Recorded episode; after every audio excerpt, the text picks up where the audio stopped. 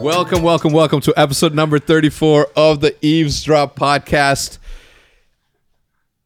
One of my mentors, one of my closest friends, I, I consider you a friend, obviously. Absolutely, Uh, uh, we met in early or late 2009 for the first time. Uh, I've obviously, at, at that point, I already known who you were. You were, you know, you had already built MLG and uh, and we're up and running. You know, this was in, during the, the Halo heydays, and you know, it's not often that you get. To, were you, were you the commissioner at, at some? What what did you you did it all? No. So, so uh, I was the uh, I was like the the brand and community guy, right? So John Nelson, Anakin, was our yeah. commissioner from like way early on. After our first event, basically, he came and saved us. Um, well, second, um, and so I was the- Before you, before you, uh, this is Sundance. I, I- I know, like I, I, I didn't introduce you the, the way I wanted to.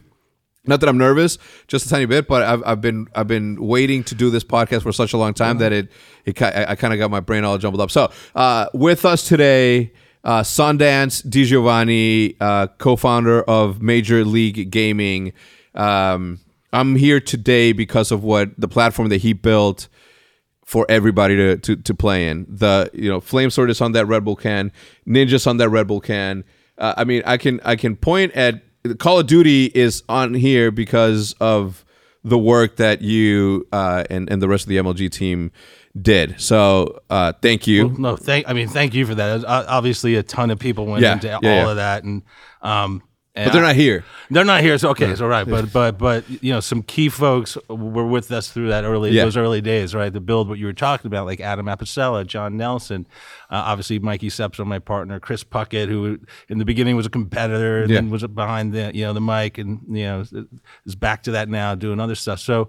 We started out, you know, built Halo up, tried to work with other games. Call of Duty was always on the radar, uh, was big online for us with game battles. It was hard for us to get a circuit going. Yeah. Um, the second we did, folks like you and Hastro came into my life, and I was like, "There's some good people, and we're Yeah. going to work with this game." Um, and and with luckily enough, we did. And and look, I'm here as much because of what you've built as you are because of what I've built. Right? Without people like you and, and the other folks, the players, um, the entrepreneurs, the people who really who love this stuff as much as I do, I'm you know I'm probably behind a desk somewhere right now looking at the clock.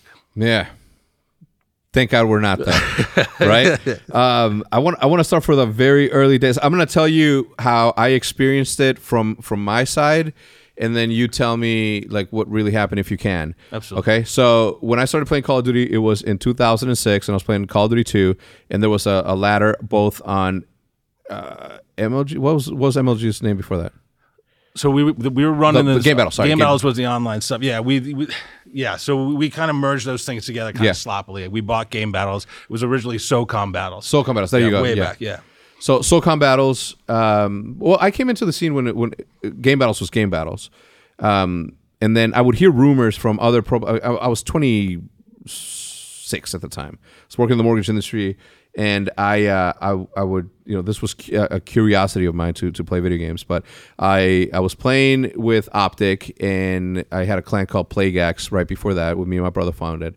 Um, but we played on a, on a- website called NX Gamers exclusively for uh, uh, Optic Sign and exclu- I don't know whatever the fuck that meant back then. Right. You guys bought a website from this one dude, right? SOCOM battles. SOCOM. Yeah. So this this guy Chip was the engineer behind SOCOM battles, and it was it was a great ladder system. Yeah. And we were like, this this shit's gonna be big. Like online, like we need to connect kids all across the country and make them play against each other so they can talk shit. Mm-hmm. Yeah. And and celebrate th- their victories. Yeah. And it really became the foundation for competitive Call of Duty for us, right? So that's how we found, you know, let's go play GBs became, you know, this thing in in the Call of Duty community. Whereas Halo was just live events because the matchmaking and the online stuff with Halo until Halo Two really wasn't there, right? And e- even with that, it just wasn't the same cultural phenomenon. Call of Duty was just like, you know, every year Call of Duty dropped, everybody played. Yeah. You know, and and every every single year it was this, you know, Christmas news was a thing, and there was just these moments in time. And when YouTube videos for Call of Duty started to blow up, and um, it was just like, oh, this game is this game has a lot of weight behind it. Yeah. like we, you cannot ignore this. No. Well, so we man, I I, I want to go all the way back into the beginning. What what did you do? Let's let's start there before gaming. Okay. Okay, because I want to know how you met Mike Sepso. Still to this day, Okay. I, we, I've never asked you this question, um, or him for that matter. Yeah. Right. Uh, so, what did you do? College? Like what? What? What? Uh, what led you to to here? So when I was 16, I moved out, um, got a job. Actually, graduated early. I, I, um, got a job in a local arcade in a uh, resort town.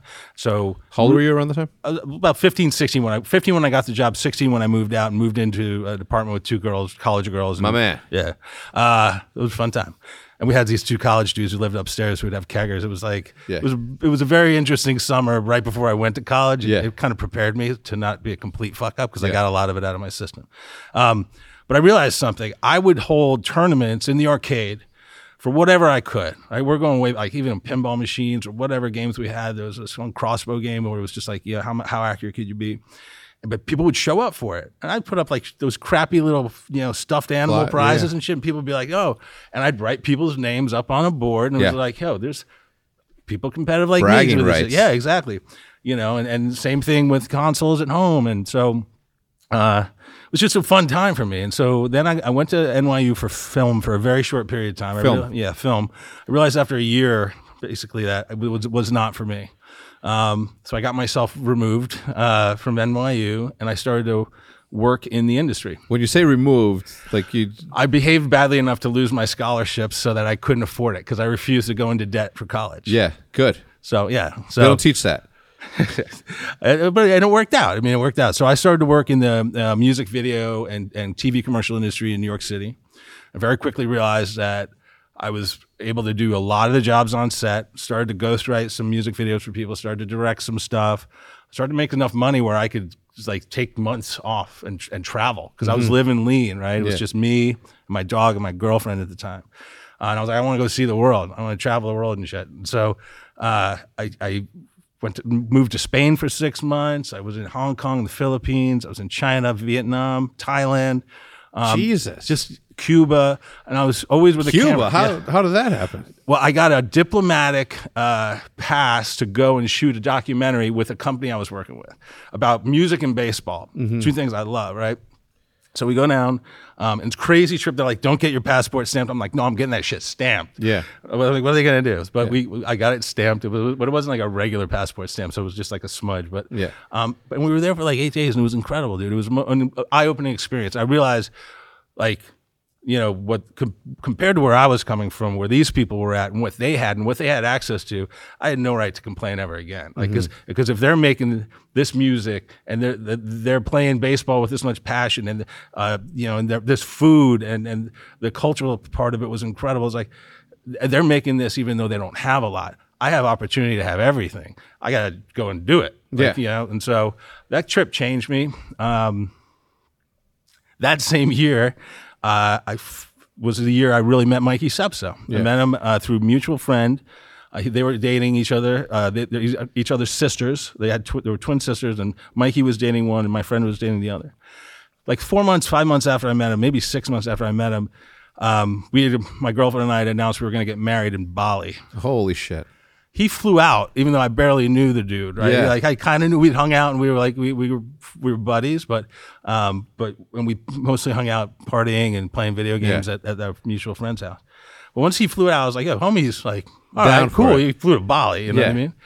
So so really quickly, Mike Sepso is the other co-founder Yeah, of MLG. Yeah, and and a, a business partner of mine to this day Mm-hmm. uh, in a bunch of stuff. And so, anyway, fast forward a bit, my wife and I break up after like three months. Yeah. Divorce or break breakup? break, yeah, just done. Okay. Um, and uh, I'm like, uh, it's me and my dog, dude. I'm just Yeah. like, what do I do? And Yeah. he's like, hey, come move into my place with me. Get out of here. Stay here. for a little while until Yeah. you get on your feet.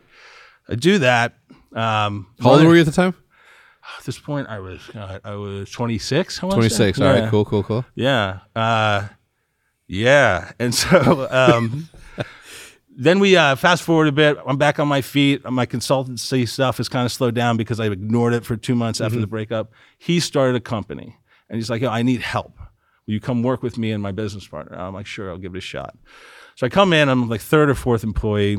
Uh, we build up this consulting business called Gotham Broadband. Uh, and basically, what we're doing is we're getting paid by people to figure out what high speed internet's going to be used for, right? So like we're doing all this consulting work. They're paying us. We're designing like the websites of the future that actually have video on them and all this stuff. Like you this is this is back in the day. This is like you know 98, 99, 2000. Uh, Jesus. yeah, way back. But I'm old. I'm 46. Um, anyway, 9/11 happens. Internet bubble pops. Uh, shit gets, goes south. We decide to liquidate the business, pay back all the investors, and take some time off. That summer, 2001, 2002, play a lot of it- Halo, a lot of well, a lot of video games. I think I think Tekken was still was what, what we were hitting with, and then um, some a little bit of golf, not that much because we're both not really that good. But we we're like, yo, let's like figure out what we're gonna do, and we said video games is gonna be it, uh, and competition is gonna be part of it because we're both competitive motherfuckers, and so. That's where really this all started, and we originally just started out as Ambi Games, right? That was the original name of the company because we didn't know what we were going to be yet. And we, we was kind of stealth mode. Like ambi, like ambidextrous. Yeah, AMBI, exactly. We were going to go left, go right. We weren't sure yet. And then uh, we did some research. We saw these kids are having tournaments, and there's stuff happening over in Korea. And these guys, and that's like crazy, but it's not. I, we didn't think that would play here. So like we had, how do we bring that to the states? How do we bring that to the, you know, to North America? Um, Where did you do the research for something like that? Because the internet, as as, as it it was message boards, bro. It was like it was really, it, and, and also because we were also in touch with people who worked at these companies that were providing high speed internet access, and South Korea was ahead of everybody at the time, bro. It, they, there was government, uh, you know, supplemented. They had internet. where most people didn't, and online gaming is, was just you know was was was becoming a thing with Doom and Descent, and you know, and Blizzard was blowing up with WoW and stuff, and so it was just an opportunity for us to see that okay, you know, there's there's a movement, right, where people are going to be able to sit in their living rooms and play against each other. This is before you could, uh, which makes me sound even older. But but I was like, yo, I'm gonna, I'm going to do this. I'm going to build this shit. Like like this is it. Like I I know what I'm supposed to be doing right now, and this is it. Um, fast forward. You know, we launch, we find Halo. So, so uh, before you get ahead, of it, because I, I, I, a lot of people, like and me included, want to know from an entrepreneurial standpoint, like how you did it. Like you, you, you, you, you skip from from saying I know what I'm supposed to be doing now, and then you fast forward it. Yeah. Don't fast forward. Okay, Please, right, please all tell. right, And, and I, and I and I ask kindly because I am so curious about what sort of thought made you say not thought but strategy and, and and how do you find the resources how do you know what it is that you need in a business that hasn't that's that's sort of been created but not perfected which I, which is what I think that you and, and and the crew did perfected on online and video game competitions for for what it's worth. And I'm biased? Sure. Yeah. I don't care. No, don't no, no, so am I, and I appreciate that. No, well, it's it's what it came down to was you have to be able to look into the future a little bit and say, will this behavior eventually be big enough? Will it scale to a point where it's a business, right? Where it's an industry and, and there's opportunity there, and um, and then you just have to take a ticket and ride with it, right? And so, and believe in yourself, and and speak to a lot of people, and find mentorship, and and find people you can talk to who you trust, um, and wake up every day and and you know say, okay, today I got to move it forward, right? Because in the beginning it's slow, right? I didn't have at the time I had some money, uh, but not a ton saved up, so it was like every month was a it was a question of right, am I going to do this or am I going to you know go and enjoy myself or get a get a job where I know that everything is secure, right? And and later on in the business, I'll talk about it a little later. Like there was a point where it was uh, either I stop right now or I never stop. Um, and so you what you've got to do is you've got to fail quickly, I guess, right? Is the little with for, with the little things, it's like, okay, that didn't work. Let's stop it. That didn't work. Let's stop it. But this is working. Let's do that. Right? Let's do more of that. And and what do we think? If that's working, what else do we think will work? And over time, you get something called wisdom, right? Because you get experience, Yeah. because you have you have uh, the ability to look at your track record and, and other people's as well. So for me, um, I had a partner who had skill sets that uh, complemented mine. Not necessarily a lot of overlap in the beginning, right? Mikey was the one side of the business, I was the other, um, and I had a vision. And people always ask me many years later, like, "Is this what you envisioned?" I'm like, "No, shit's bigger." you know, Mm-hmm. Yeah. no, it's still going to be bigger. Yeah, you know, yeah. like we're not done. Uh, uh, They're not done, so how could I be done? Yeah. So I, I think my my point of advice for anybody who's out there who's saying like, what, what do I need? Yeah. How? Belief in yourself is number one, Yeah. right? Above everything else. Willingness to fail, too, because if you go into it afraid to fail, you already have. Yeah. A lot of the time, you already really have. And also, an undying belief that like what you what you are like this is what I'm creating this is how I'm going to get there you believe in that you believe in yourself you do what it takes Yeah. more often than not you're going to get it done I like that, man. You know, be quick to fail. That's so good because you know, I, uh, in, in my opinion, and, and for me specifically, I've I've never been afraid to to fuck up. You know, like I, that's just not the, the I'm not I'm not built that Yeah. that way. And when somebody has that fear in their head about failing, it's like the same thing was like don't look down or Yeah, uh, yeah. Whatever happens, if you think about it hard enough, it's gonna happen whether you want to or not. Right, Right. right, It's like if you look at the Matrix, it's like you know he knocks. It's like, don't worry about knocking down that flower pot, and then he's like, oh shit, boom, knocks it down. It's like, it's like what would have happened if I didn't say? So I'm, I'm I'm glad that you said that because I think it's it's super imperative in a in, in an entrepreneurial self to to be willing to learn more than anything, and the biggest lessons come from hurting and failure, and that and that's insane. Ima- just really quickly, imagine if what happened to me took longer than a year, you know, and now we're looking five years down the line, and the same outcome happens that happened just now. Luckily for me, Yeah. it failed quickly for me to learn from that. Well, no, but, but that's look. I think things also as you get older and wiser and have more experience, things tend to accelerate a little bit, right? Mm-hmm. As the stakes get higher, if you again your resistance or you're holding on, your your refusal, right, could have put you in a position where things would have taken longer for you to recognize and realize, right?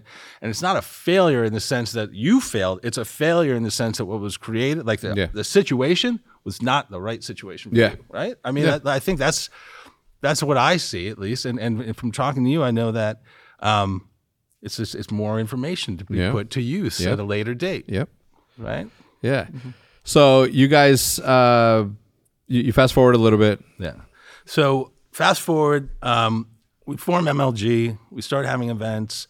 Um, we raise a bunch of money. At okay, so I'd gotten to a point where my wife and I moved out of my big loft in in Tribeca, which is where we threw these parties. So you're married by, by this time now? no, this is my current wife. Yeah, okay. So no, Girlfriend at the time. Girlfriend at the time. She and I meet in like 2000. Um, 2002. She's pregnant, Mm-hmm. right? And and she tells me right as we're starting MLG, and I'm like, "Yo!" She called me. I was literally on a, my bike to the driving range. She's like, "I'm pregnant," and I have like an asshole. I'm like, "For real?" Yeah. And she's like, "Yeah," and uh, like a bigger asshole. Mine? Yeah. Uh, she's like, "I'm gonna fucking." I'm like, "I get it. No, no, Yeah. I just you. you Yeah. I don't. We're, you know." Gotta ask. We're like, exclu- I didn't know we are exclusive. No, Yeah. I'm kidding. We were, but uh, she has a sense of humor about it now. She did not Yeah, at the yeah, yeah. time.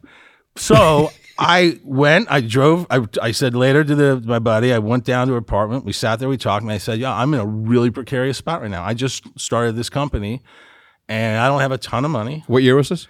This is 2000. This is 2002. Okay, So 2002. when we just just started the business, I was like you have to, and we didn't live together at the time, right? And I was like, you got to move in. We got to cut costs. We got to figure shit out to do. So fast forward a little bit, and uh, I figure out what we're gonna do. She's living with me. I've set her up with an eBay store. She's selling merch that I'm buying for her on, on Canal Street on the eBay store for a, a markup, um, making good money doing that. I'm working with Mikey. Um, and we're like, okay, struggle, struggle, struggle bus. I'm like, we got to move out of this loft. This- at the, the rent at the time was like four, $4,200. And Yeah. back then that was expensive. Now it'd be like 10 Jeez. moved to Brooklyn, and you know, I, I had said right before my son Saja was born, I had said if three years into this, when he's three years old, if I don't have this shit figured out, I, I'm done because he can't want for anything. He has Yeah. to have a comfortable life, right? Yeah. So that's before he's born. Uh, six and a half weeks before he turns three, we raised our first ten million. and that was because I had this moment. I was like, because I was literally I was on the clock. I was like, I I can't afford rent and diapers right Yeah. now, so it's diapers. Yeah. Uh, I can't do this. I can't do that. So I was doing this for the last month and a half or so before we raised the capital. But I had parachute ready. I had job offers. I had people who would pay me to consult lined up, but I was putting 100% of my work time, my, my mental, uh, you know, kind of creativity into this business at the time. So um, when that happened, I was like, all right, that's it. Now we're going to go. Um, so we, we got a new office, crappy office still. We still did not get a nice office. Um, started to hire some people, started to bring people in, and learned one of the first biggest mistakes that you can make in the esports space that I would advise against anyone. If you're going to bring someone in who has no experience in esports, I don't care if they're from traditional sports, I don't care if they're from traditional media, make sure this is somebody that you would want to spend a significant amount of time with to train about esports mm-hmm. because they're going to have to learn on your dime. Yeah. They're going to have to learn on your time. Yeah. Uh, don't bring them in and put them in charge just like that because, like, oh, look at this resume. Yeah fucked up everything. Yeah. Literally regret that decision to this day. Well, not regret, but regret that I went into it so kind of passively. Yeah. I, I wish I had had some, I had said, because it wasn't my, I didn't lead it. I wish I had said at the time, let's think about this. Yeah. What, what might not work out of yeah. this particular approach? Um, because it, it, it costs us time and money in the long term, but yeah. learned a very valuable lesson, you know, like failed, failed with it, took longer than it should have. We'll never make that mistake again. Yeah. Ever. Yeah. It's it's such a good thing to learn quickly too because if you don't and, and this is what what identifying your role as a as a business owner because some people are hands off right, some people right. don't understand the meaning between owning a business and owning a job which is you know there's a huge difference you know if you own a business it means that it can operate with or without you if you own a job that means that you are there part in the all right so it, it owning a job and you know that yeah. that that difference so that can cost it can be the, the most costly thing that you could ever do. Like business will fall and fail if you aren't if you don't have your hand in every single button because you choose to trust somebody else you better be certain that that somebody else is gonna is gonna be able to manage your because it's yours. And no matter what anyone says it can happen. Yeah. it, y- your plan can go sideways even if you say it can't. oh yeah no we see it all the time even with really successful businesses right and, and with successful people like it's one of the uh, parts of, of kind of growing up and, and maturing and, and learning this stuff is like you got to remind yourself, mm-hmm. right? And and and be smart enough to surround yourself with people that you will listen to when they remind you these things, right? And that's like the conversations that you and I have. Like, look, I've known you a long time. Um, I, we've had a lot of very open and honest conversations about what we want to do and what we want to accomplish. I've always done my best to be very clear how I can support, want to support, and will support, and to remind you. And I think you know, there's there's something that out there to think about, and you've been very straight with me as well, right? And so that's respect. Mm-hmm. If you can't have a respectful dialogue with somebody, then you can't, you know, you, you just you can't move the ball forward, especially in business. Yeah, I think it's it, identifying that people's time, especially people like you and me, that time is so valuable. There's no time to bullshit. You know what I'm yeah, saying? And, yeah. and, and, if you get above all that and, and, and there's no sort of expectation of each other except for the fact that there's no need to be shady with it, like none of that yeah, bullshit, then you can get quicker to the to the to the core of the of the vision instead of like I wonder if he would do this. Just don't think about it. Just speak yeah. out loud, and, and, and it goes there. Look, no, like I've, I've told you this is like just you be straight with me. I'll be straight with you. We'll be good. Yeah. Right. It's like that's it. It's, straight, yeah. it's pretty straightforward. You know, when you approach it that way, people get emotional about stuff. People have run-ins. Uh, pe- people change over time. That's all part of life. Yeah, that's all part of life. It's like, but how much you don't want to spend extra time and energy on things you don't need to, mm. in my opinion. So why not just get to the quick? Yeah. So you so you sort of hire the the wrong person. Hire you, the wrong learn, person. Learn, learn quickly. Yep. Uh, at this point, do you do you understand? Do, do you know your vision? You, do you know it's like all right, competitive gaming, Major League Gaming is the, is the name of it. So it's going to be video games. Did you did you think about the the the whole picture of esports? Because even to this day, there's there's a video game down the line that hasn't been created that's going to be bigger than anything else that has ever existed. It's it's hard to deny that's going to be a yeah. fact one day. Yeah. So for me, what it was was I envisioned a scenario where we would have thousands of people sitting in arenas, hundreds of thousands sitting at home, and uh, the stars of the league mm-hmm. revered, right? Yeah. Now, structurally, did I know that we were going to have LED panels behind the stage? Yeah, no, no. no. But I knew we were going to have screens. Yeah, right? yeah, yeah, Did I know that we were going to have smoke? maybe you know, and light, lighting that moved. And shit. Of course, yeah, but to me, what it was was I wanted a kid to be on the cover of Sports Illustrated. And we got ESPN magazine, so I'll take it. Yeah, right? that's way Tyler, better. You know, like it's it's like you you you build towards a direction, right? Mm-hmm. And and unless you're building the house, you're like, no, that's a five bedroom and it's gonna be like this and like that. Like you build towards a direction and then you keep, you know, adjusting course a little bit, but you learn along the way. And so for me it was I wanted there to be things like Optic. I Yeah. wanted there to be things where there would be fan millions of fans sitting there saying, "What time does Optic play?" Yeah. you know, like, like legit. Like I was Yeah. like, okay. I wanted them to be like, "What time does MLG start?" Too, Yeah, but yeah, uh, but I realized it was important to have one because without it, you couldn't have the other, right? And they, they were codependent, but also they were they were like they were co-producing, right? A, a movement. So because me as somebody who's focused on my business and my community, right? If I create a platform for a kid like Scump uh, or kid like Walshy, and uh, for a businessman entrepreneur like Hector, I feel pretty fucking good about what I built, right? And and and what they're gonna build because there'll be a point in time when I'm on the sidelines watching what you, people like you are building, and being like, "Damn, look at this! This is yeah, this is this is it. It's fine because now it's in the hands of other people who are passionate and they're believers and they have a vision as well that they're and they're going with it. Yeah. You know, it's uh, okay. So I was gonna start fast forwarding. I'm gonna I'm gonna write the note while I ask this question. Um, how did you? What What was it about Halo that? What was the game that you guys launched with? Was it Halo? So Halo was our, our, our flagship. Um, we also had Madden for a minute.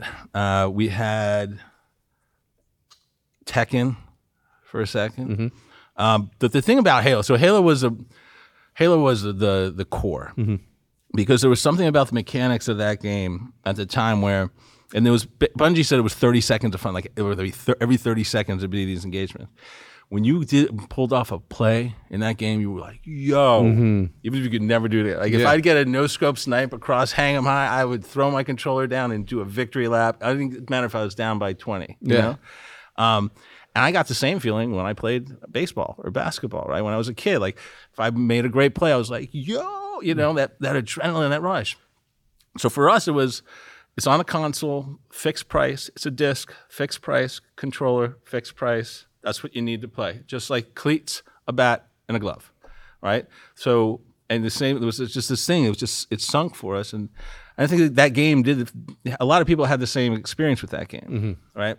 And then what we realized over time was okay, we don't own it.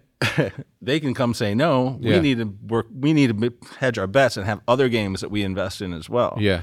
Um, which is where the other games came in, and, and some there was some turnover there. And then Smash was big for a while for us, um, and then Gears of War, and then we had Rainbow Six, and then we were finally allowed to do something with Call of Duty, and then we weren't allowed to do something, and then we finally were again. Um, so that was that was kind of where it all grew from Halo in in providing that feeling. And now the great thing is is that there are lots of different games that provide a very similar feeling Yeah. to different people. Yeah. I would say the same. The fighting game community. There's some games that just light people up. Call of Duty lights 30 million people up a month. You know, like there's still a lot of people who play that game. Uh, Halo still gets people excited, even though the franchise has taken some turns over time that maybe has you know made people question it. But people are still hopeful because it's a special game. Right? Yeah. Yeah. yeah, yeah. Um, Counter Strike, same thing for a lot of people. Uh, and, and so for me, what it was was I realized that we couldn't make all of them, right? But but if we tried to do really really well around one or two, like I remember when StarCraft was a huge draw for us, and I would really love that what we were able to do with that. But I also knew that it probably wasn't gonna last forever, Yeah. right? Or be something we could invest in forever. And so that's the other part of it is you just start out and you say, okay, if we can get enough of these pieces right, we can translate them over. And that was that was the, why what we learned from Halo we applied to other games, Call of Duty as well. Um, and it was just trying to recapture that and you know those moments. Like I still think about sitting in the stands with you. Some, somebody from Scumpy pulls off a play, just like. what, Like a, th- a thousand people at the same time just roared in like joy, agony, or ecstasy because someone they like just did something, or someone that they're, they're you know they're competing against did something. Yeah. That's sports. That's that's that's the energy I always wanted. Those moments, those I was there when, right? You know. Yeah, I mean the, the the amount of legends that were created, and and as you were telling me about that, you know, uh, about Halo and all that, I just I, I got a flashback to me living And the first house I ever bought is a townhouse in Schaumburg, and Liv was let's call it one one years old, okay, or one, and she's still in her in in her stroller and all that. And I saw. I don't know where. At that time, I already been playing Call of Duty. Okay, Right. but like, and, and that was my thing, Call of Duty Two. Um, hold on a second. Is that is that being picked up? Um, I was playing Call of Duty at the time, and I was I was eating and feeding Liv spaghetti.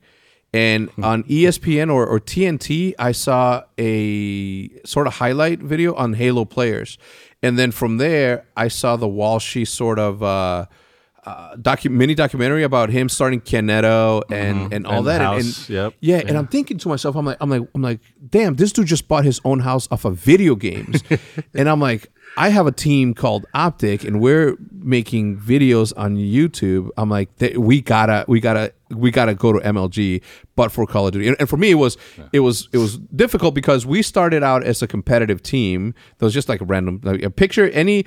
Picture any team that gets together today to play, just a group of people. That's what we were. There was no organizational value. There was no LLCs. There was no taxes. You know what I'm saying? No money coming in. So when I saw that, I'm like, I'm like, holy shit! This dude Walshy just did that. To this day, the the way that that I built my hex quarters was a direct affiliation to my sort of recall of what an, a Red Bull ad was, where it was Walshy's sitting in front of a computer and, and the floors were slick and all that. Um, Yeah, he was the first Red Bull signed Yeah. esports, you know, athlete. Like, like that's something we're, I'm proud of. And, Yeah. and homie represented real well. yes, well spoken dude, clever, you know, fast. I mean, you, you you name it. He was he was a quick quick on the draw, shoot from the hip kind of guy, and and that brought that sort of stardom to it because up until that point, video games were nerd. Were nerdy. Oh, for real, dude. Super nerdy. Like only losers in their mom's We would have people come to our events and be like, "Yo, I can't let anybody in my high school know I'm here." I'm like, well, "That's the opposite of what I need to hear, bro. Yeah. I need you to be like, yo, look, here's a picture of me. I'm at the MLG event Yeah. up by the main stage. You know, like, uh, yeah, no, dude, it was a real, it was a stigma, man. It was Yeah. for a while. It, that was something we were like, yo, how do we get around? So this? when you when you saw those people, when you saw you know the T squares just waving their their uh, their uh, cloth or whatever it was, like, like you got a sense of like, and then the crowd cheering. You're like, yo, that's cool. Yeah. Like no matter what, eh, like video games aside, nothing like personality is personality, and and, and that's you- that. if people enough people like a thing to celebrate it, so long Yeah. as it doesn't hurt anybody, let's celebrate it. yeah, you know what I mean. Yeah, yeah, yeah. So t- tell me about uh, the the first event. How wh- how did how did that happen? You, you, your first land. You- Okay, so the first event was a complete disaster. We ran it in New York City. Me, Mike, and our, a friend Paul Sullivan, who eventually came to work for us. Shit show. Uh, we flew. I think we flew the best Halo team at the time out, the Dream Team. This is a team that would eventually go on to be taken down by the Ogre Twins. But uh, the Darkman was the first kid we signed to a deal. It was a backpack deal. Shit, you not. I don't know how we pulled that one. It was like you get two grand in a backpack. You got to wear it to every event. So you see Darkman, Dustin walking around the event with this backpack on, sweating because he has a sweatshirt on. Yeah. whatever. Had to turn the AC up, all this stuff. So anyway, we hold the event. It gets messed up. Everybody's like, these guys don't know what they're doing. Get an email from a kid who's planning a land um, lives in Ohio. Mm-hmm. Uh, it's like, yo, this isn't what he said, but this is what he meant. If you read through the lines, like, let me fucking save you from yourself right now, dude. Yeah. Like, let, like, okay, that was not what you wanted to be. That's not, that was a bad look. And at this time, Chris Puckett was very vocal on our forums and very harsh towards MLG. Was and- he the one that, that hit you up? no, it was Adam. Yeah, Adam Apicella. uh, Adam had planned, along with Tree, I believe, to throw a land. And we were like, yo, if you move it to Philly, we'll fund it. He's, and, and by the way, we also we have 10 more we want to do. Fuck it. Like, Yeah. like, like, if you're going to get pregnant, get pregnant. You know what I Yeah, mean? yeah. So, um, and I also felt like we had to announce a circuit. Like, no, we are here. We are legit. We're doing this. You guys don't trust us. This is how you're going to trust us. We're going to put hundreds of thousands of dollars to work. Um, I might in the future have done it slightly different, but I'm glad that we did it that way because then we had to follow through. Yeah. right? So Adam comes up to New York to meet us. Hold on, really quickly. So, So you throw the land. New York, yep. Yep. You fail at it because what what what went wrong? Just connectivity Brackets got fucked up. Oh, timing no. got fucked up. The space was too small. Yeah. Game types were terrible. Yeah. like too many people showed up. Like no, I mean we had a. It was a good turnout for the our first one, but but dude, like imagine like. I, I asked one of the teams Mm-hmm. for suggestions on game types, and of course, what did they do? They said well, these are game types we're really good at. yeah, So I was like, okay, I'll put them in, and I got torn to shreds. Yeah. deservedly. yeah. From from Puckett and them. All right. Oh, yeah, yeah. Hold on. let, let me give a quick shout out to the sponsors, just because I, I I'm so.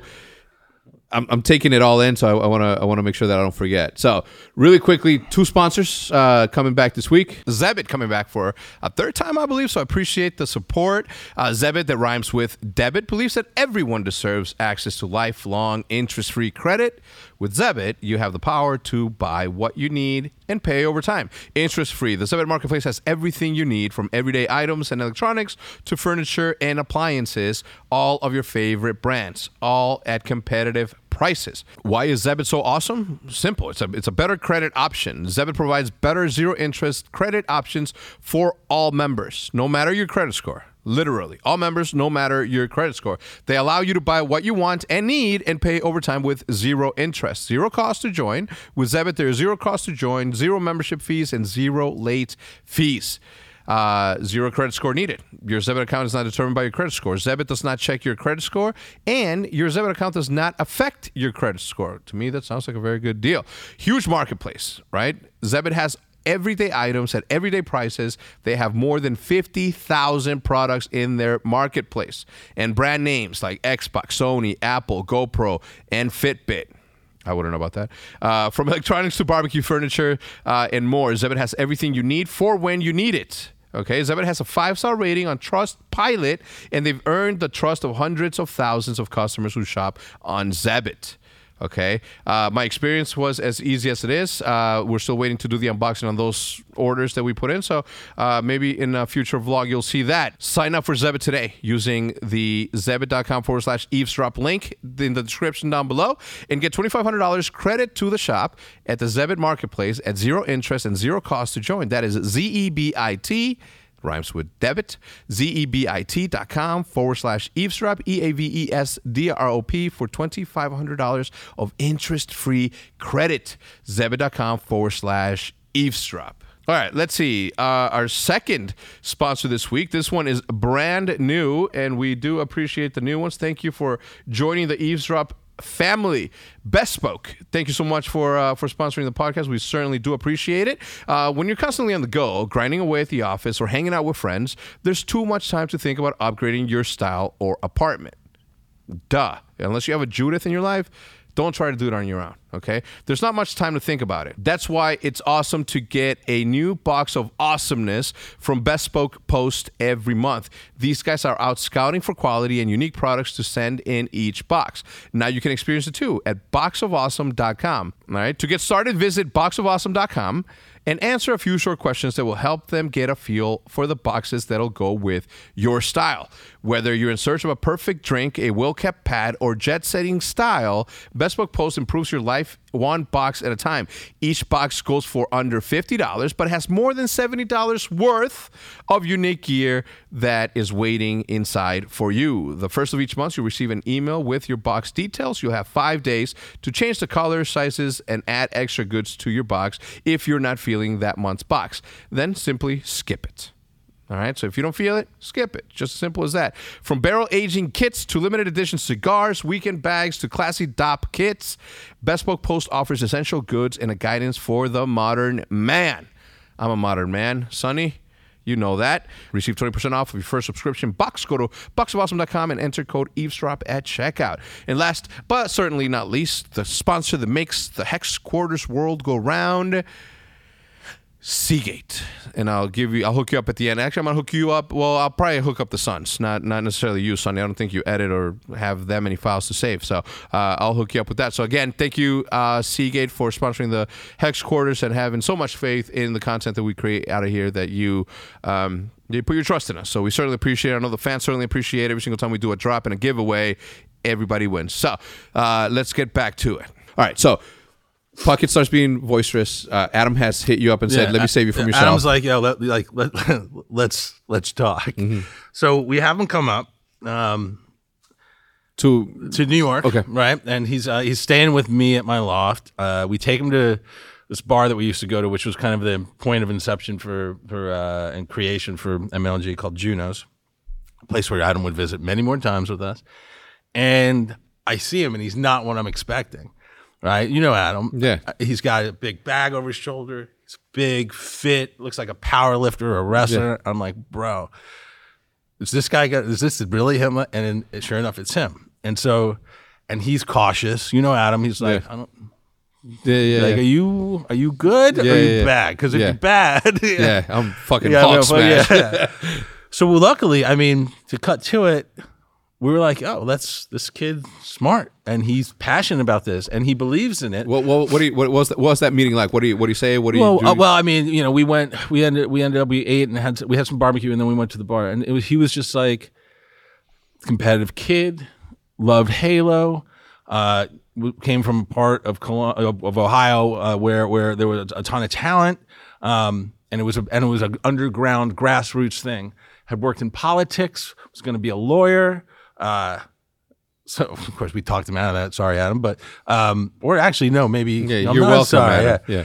But it was just like mind, right? Like you like recognize it's like real, recognize it's real, and I was just like, this kid is so much more buttoned up than we are on details. He's plugged in. He's gonna be a community face. He's gonna like he's gonna treat this like it's his own, right?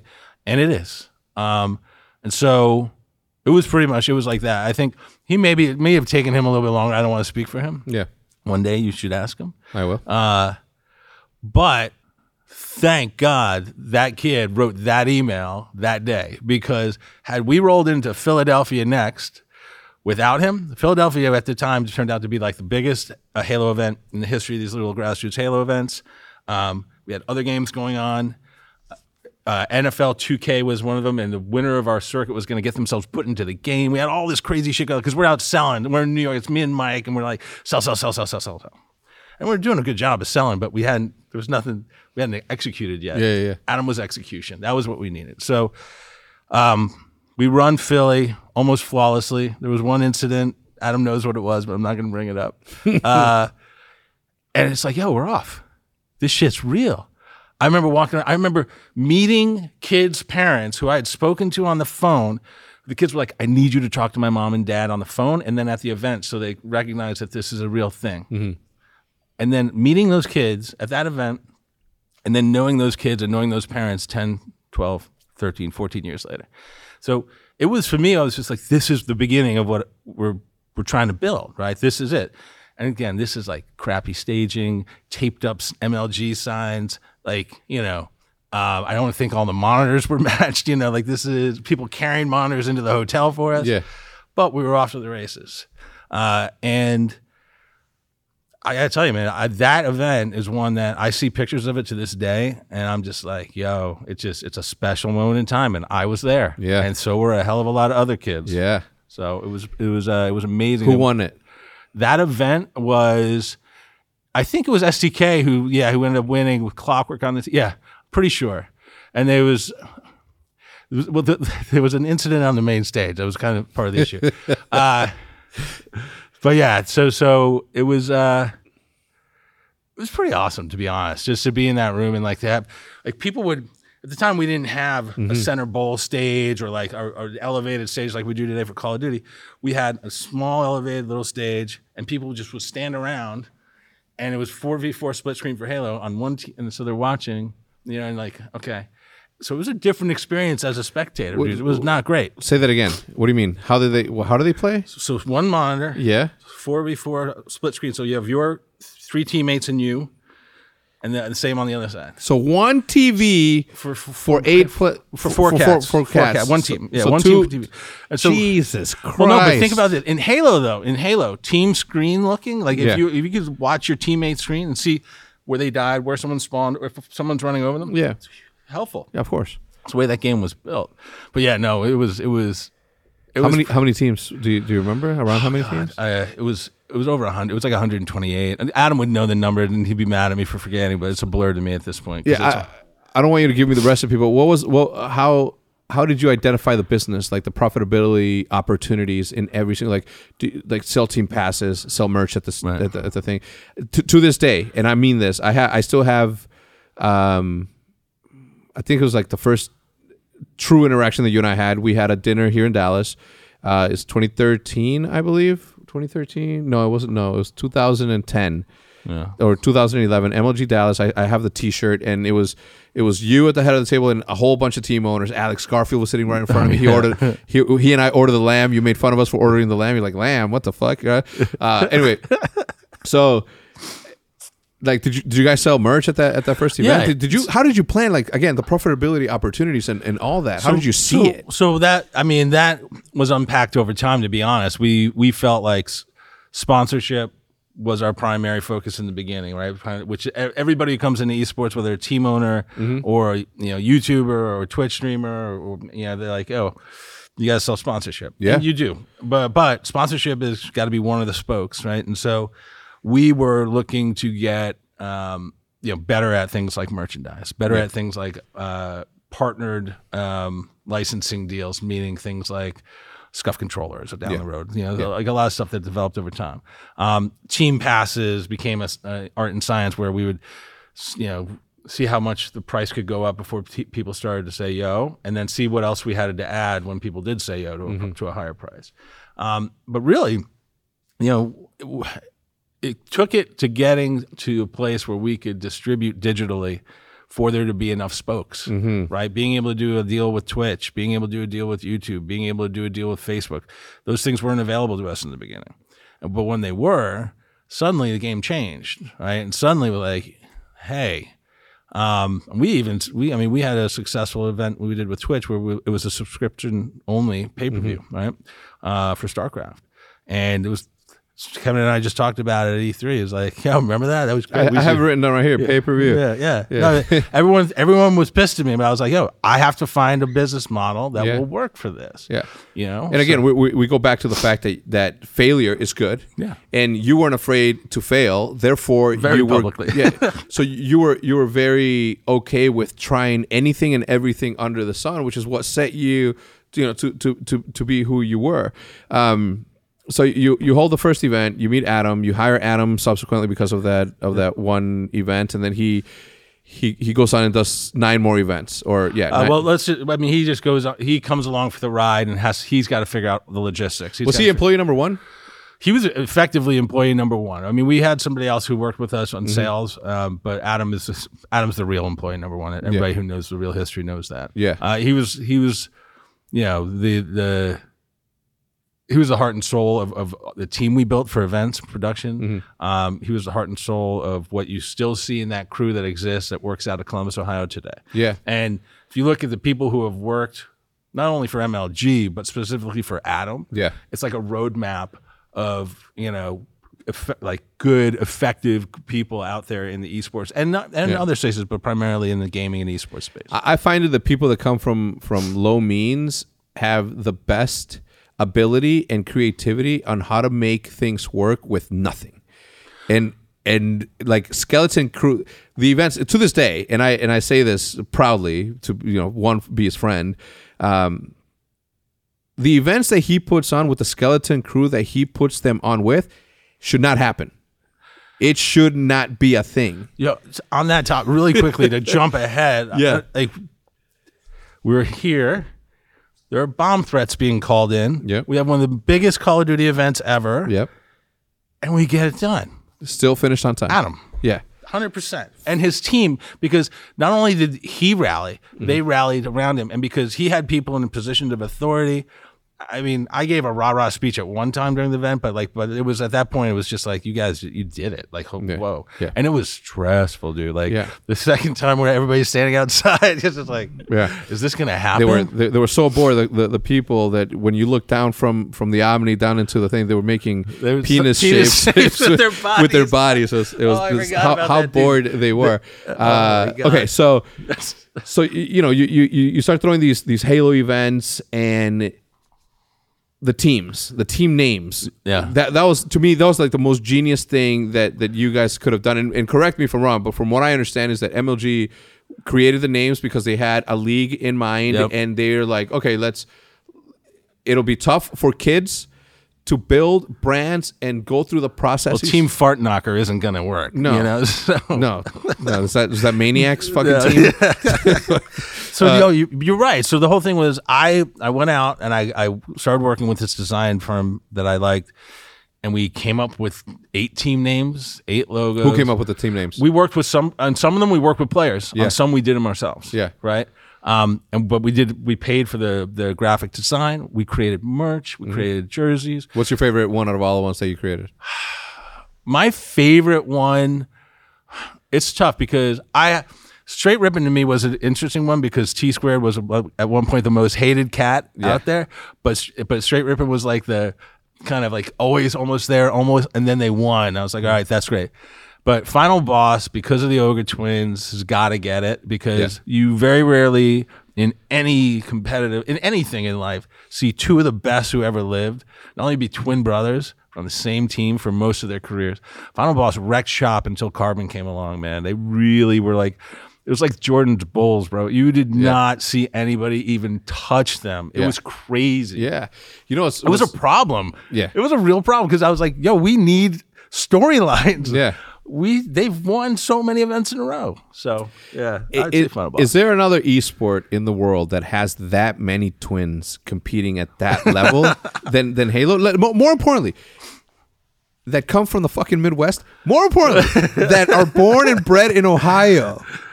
like, is there, crazy. think about think about like the legendary people that came from that. They're all from fucking Ohio. That's cra- it's so crazy, dude. Like Ohio is uh I, I like It's the water. I got so many people who've been a part. There's so many people who've been a part of my life who've made a great difference. Who've become friends of me and my family. Who are from Ohio, and I had never stepped foot in Ohio until we went down there. You know, with Adam Apicella to look at Columbus after he had moved to New York, but then moved back home because he was like, I'm not having it. Uh, that guy we hired who was the wrong hire. But I was like, wow, people like Puckett, people like Shibia, people. I mean, there's just it goes on and on and on and on, and it's you know John Curran, like people who are just like salt of the earth, family, you know, like and and amazing players too. You know, uh, it's crazy. Like we um we talk about it sometimes, like how for M- the the. The golden crescent for MLG is Ohio. That's you know Yeah, yeah. that's that's it. That's that's where it started. The, that's the fertile valley. That's it. Like that's where it, without the, without what was planted in Ohio, MLG. You Yeah. don't know. I don't know where.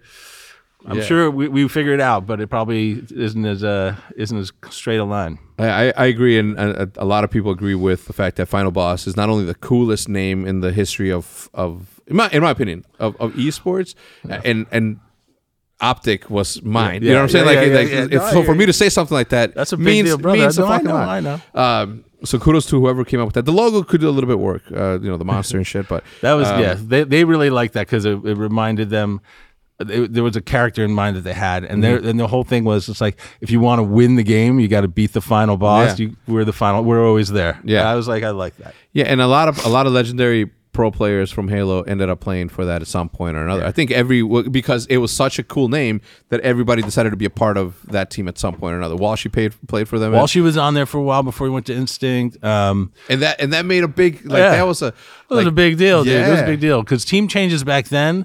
It was. It wasn't like now, where you like you have an event and then there's roster mania and there's there's a huge pool of talent, and you know who they are because they've been competing for three years. It was like, who else is there?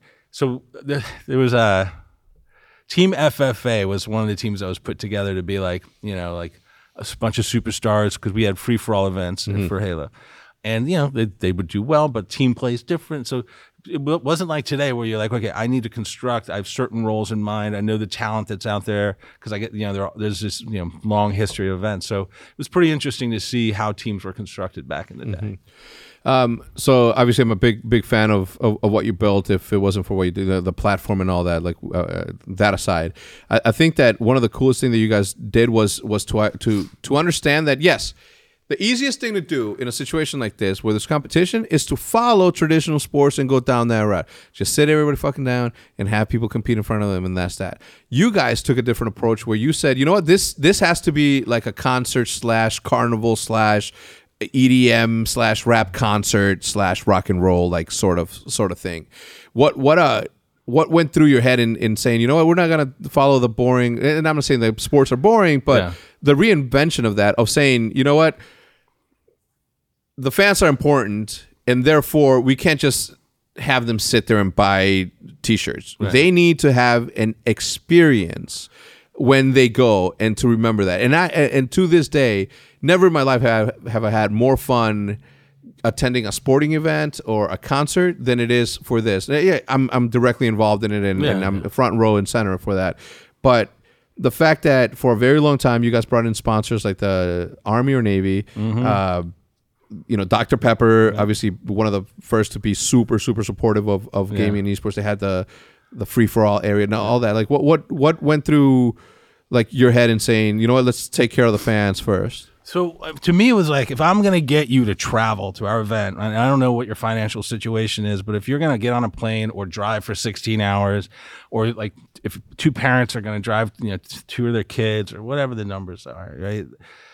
I'm going to have you for two days in the beginning, Mm-hmm. events for two days, and then three days. Like I have to think about how I can give you a two and a half really good days, right? Yeah. And so a lot of what we did was to sit with partners like Stride or sit with partners like Dr. Pepper and say, hey, let's let's come up with experiences for people, right? Let's come up with moments like uh, autograph signings or free for alls or uh, scavenger hunts or just silly shit or old optic. Let's do umu, you know, like like just something so somebody could come and be like. I had a, I had a great time, even though I got knocked out, Yeah. like earlier, or I was just a spectator Yeah. um, because th- that's I mean that's your responsibility when you're providing entertainment, right? And so to me it was always like I'd rather toe the line of like P.T. Barnum and Vince McMahon of like just saying okay spectacle and entertainment on the outside, but then you know let Adam and his crew do their job in the middle, right? Yeah. And be respectful. I used to get into trouble with Adam for how loud the music was. Sometimes we okay, we'll bring it down, we'll figure this, we'll we'll change the layout. Um, some venues you didn't have as much square footage to do stuff, but it was always like, look, people are there's going to be butts in seats, um, a lot of them, you know, in the beginning, but we want to keep them around for the end because an empty championship say Sunday, no, no, no, no, no, bro, no. You have to still have people engaged Yeah. and have a fun moment for them. So um, that was really it. It was like, would I? And I remember I brought when my kids were younger. I brought them to Charlotte when uh, Saja and Leo. Uh, shout out to Dr. Welbekins. When they were young, I brought them and I was like, "All right, go. You have you have the staff badge, Yeah. and you have someone trailing you. Yeah. I want to see where you guys go together. Take your little brother, and then boop boop boop boop. boop. Then they were like, okay. I was like, that's one that's one path, right? Yeah. So I thought about, all right, so what's around that? Why did they go to this one and that one, but skip that one? So I'd work with people and be like, yo, we need to change your booth a little bit, or we need to think about how to interact. And, and Astro, people who really, really got that very early on, right? Dr. Pepper, Astro. We would open doors at our events, and there would be two big lines that would form almost immediately.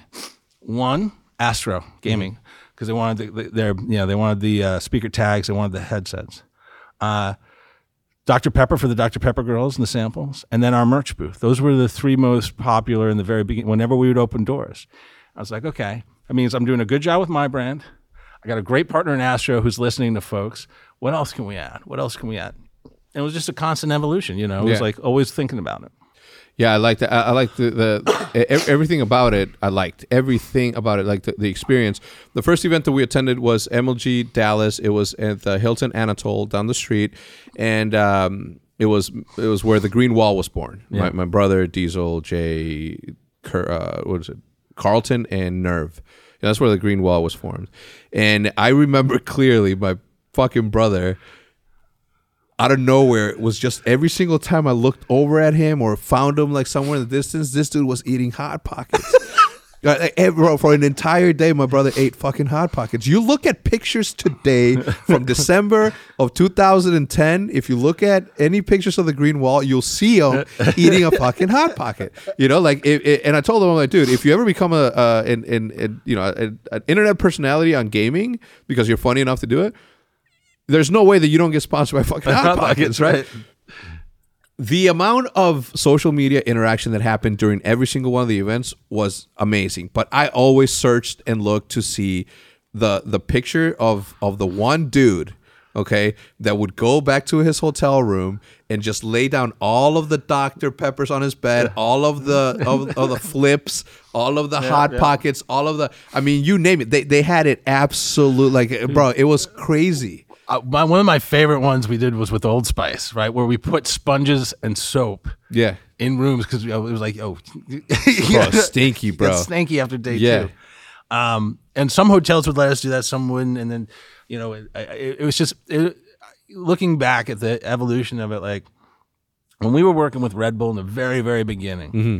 they were like, you know, we're gonna create a, like this VIP area, this these experiences for people, and I was like, I can learn, Mm-hmm. right? And then when Dr. Pepper came in, and Dr. Pepper worked with us for seven years, dude. Mm-hmm. Like we we got all their gaming money until they were like, now we're gonna do mu- music. Yeah. And then when they wanted to come back, we are like, we can't. We're working with Nas. Sorry, you Yeah. know. But and that was a great partnership because they were just like, they had the Dr. Pepper girls. They did pizza night where Mm-hmm. they'd take people out. Um, it was and and you know we had it, it was just it was just one of the things where I look back and I'm like, these are the things that people like yourself will, will look back at and they'll be like fond memories, Mm-hmm. right? Like, and I could count on it. I knew Rob was going to be at the Dr Pepper booth. I knew I was going to see my my Astro buddies over there. I knew wally Duchesne. exactly. Like, you know, it's just like, because there's this personality um, wall around the outside where you'd be like, oh, I'm going to go see these personalities. And that became our family, our extended family at these events where we'd see them every couple of months or every six weeks or so. And so for a good, you know, for a number of years, it was just bankable. And it was, a, it was a really special time. And I think anybody who experienced that time of MLG, um, will appreciate it. Now it evolved because it had to, but that time to me was the proof that the culture and community yeah could stand behind itself and support itself and grow to where it's going to grow eventually. Not even where it is now because it's only on the way to Yeah. where it's going to be. So at one point, uh, fast forwarding a little bit, we, I mean, and this is to me what what MLG was the best at bringing different gaming communities together and having them all in one place. And it is just like just like if you go to a rock concert a heavy metal let's just not rock a mm-hmm. heavy metal concert right with mosh pit and long hair and fucking bows. And then you have the rap concert where it's just hip-hop dudes mm-hmm. backpacks you know you know thugs mixed with graffiti writers and all that. Yeah. and then you have your classical music like the and the fact that nobody bothered each other or fucked with each other like that's what that that to me was like the the, the culture that MLG created that was so magical because all the way to the left we had League of Legends. Right. in the middle we either had StarCraft or the fighting games for Melee uh, and then we had Halo. And then all the way in the fucking back in the middle of nowhere with 15 people surrounding it we had Call of fucking Duty which you know to me obviously is, is why I attend to those games. And and to me that was like the best. And it and, and to be honest and in in in for me that's something that that i still to this day miss Oh, word, absolutely, dude. And I think you'll see a version of that again. But what's happened is back then, dude, none of the publishers had an esports division. Mm-hmm. None of them had a head of esports. None of them had their own leagues, mm-hmm. right? They were just like, wait, you're going to put up prize money for my game, and you're going to throw a tournament, and you're going to yeah, for our fans, our customers? Fuck, Yeah. go for it, right? Yeah. like, or maybe we'll give you some prize money, right? And so I think the uh, look, I'm very, very hopeful that we can get to a place where there will be an opportunity for a conversation to be had around the idea of an inclusive event. Mm-hmm.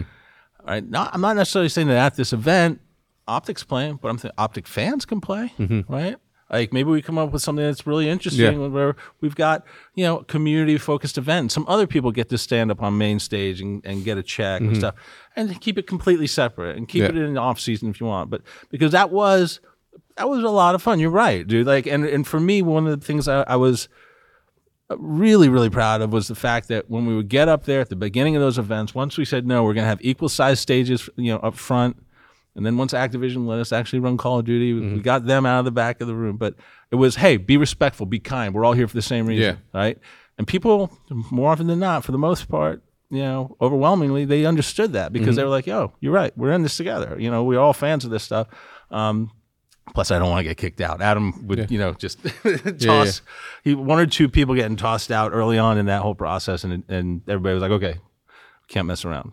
Yeah, no, I, I, I- I think that culturally, that's one of the best things that could have ever happened in esports. Like to, to have that sort of camaraderie because we're all gamers. At the end of the day, we just don't like the same thing. The same way that somebody that loves basketball and doesn't watch. Or yeah, music or movies. Like you're into horror, you're not. You like westerns, not. You like superhero movies. Like you can have different tastes. It doesn't Yeah. mean that you can't be into the same form of entertainment. What do you think the logic is? And obviously, you can you can say you can speak to it or not. But what do you think the logic is behind the not not necessarily jealousy, but the, the the lack of willingness to from developers to have that sort of inclusivity with like. There's no way, in my opinion, there's no way that you know one's gonna stop playing a game for the other. You know what I'm saying? Like uh, that exists, yeah, but it's not something that's like so so dead set in the middle where it's like oh my god you know uh, there's this meme where it says hey mom what's that over there he's like oh no honey don't look it's OpTic Yeah. and then you look in the in the third in the third uh cartoon and it's a kid with like glasses all like oh, dude, I have, I have a funny story for you about that.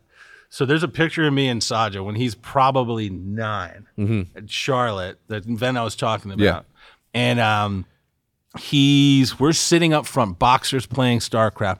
We're looking up at the stage, and someone snapped a picture. And I had asked at the time, no pictures of my me and my kids because I don't want people, yeah you know, being weird about them.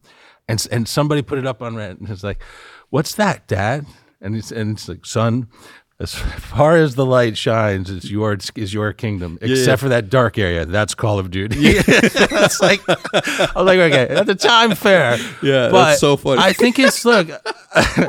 I think it's like you have so many hours in a day, right? If you're a Yeah. video game fan, and a lot of people are caught up in this, like, well, if they're not playing my game, how am I selling them loot boxes, or how am I selling them skins, or how am Yeah, I yeah, selling yeah. them this shit? And it's rather than saying like, oh, if we're if we're good at our job, they'll come back, Yeah. right? If we if we're good at what we're doing, if we what we make is great. We're good, Yeah. But it's just it's a weird thing, man. It's like Coke. You go, you if you ever sell Peps to Pepsi, right? Frito Lay, come down here, Mm-hmm. have a meeting with them, go out to lunch. You will not go to a place that pours Coca Cola. Oh. They will not take you to a place that pours Coca Cola. Like they can't. Like if they serve Coke, you will leave. Yeah. I, I shit you not, right? And the same is true for if you go to a sales meeting with Coca Cola. In my experience, maybe some people have lightened up, but it's the same with the you know with the, the beer owners. It's the same. These companies, they just have some archaic thinking, and I, I really think like at this point, it's going to take a, some turnover in thinking and rationale for people to realize, like, yo, you know what? Rising tide, all boats, baby, they Mm-hmm. Yeah. go up, they go up. Yeah, the, the the the smartest thing I ever did was to be okay and accept the fact that the accept the true fact that YouTube is so big that everybody can be successful if they apply themselves and the, the and and their success has nothing to do with your success. Their success has nothing to do with your failure. All Yeah, the yeah. same. Uh, I mean, you can ride on coattails, but that's Yeah. a different story for another day. yeah, of course. Yeah, and and that happens daily. Daily. daily. Um, so you know, you you brought up Saja and obviously Leo and Sunny. Um, they all play games. Yeah. right. Saja is obviously the oldest. That's uh, that's the first jersey that I ever gave you Yep. was was one that says He still has it. Yeah. Yeah. Uh, what what does he play? He plays mostly league right now, and he's good at it. But uh, you know, he's not. He's he's not really into esports, bro. No. no, Really? No, I mean, he'll watch top level play. Yeah. but he's not like, yo, what time is the LCS on? No? He's, no, no. And That's I'm not- like, all right. You don't you don't push it on him. No, I learned a long time ago. You can't like. It's, it doesn't work, bro.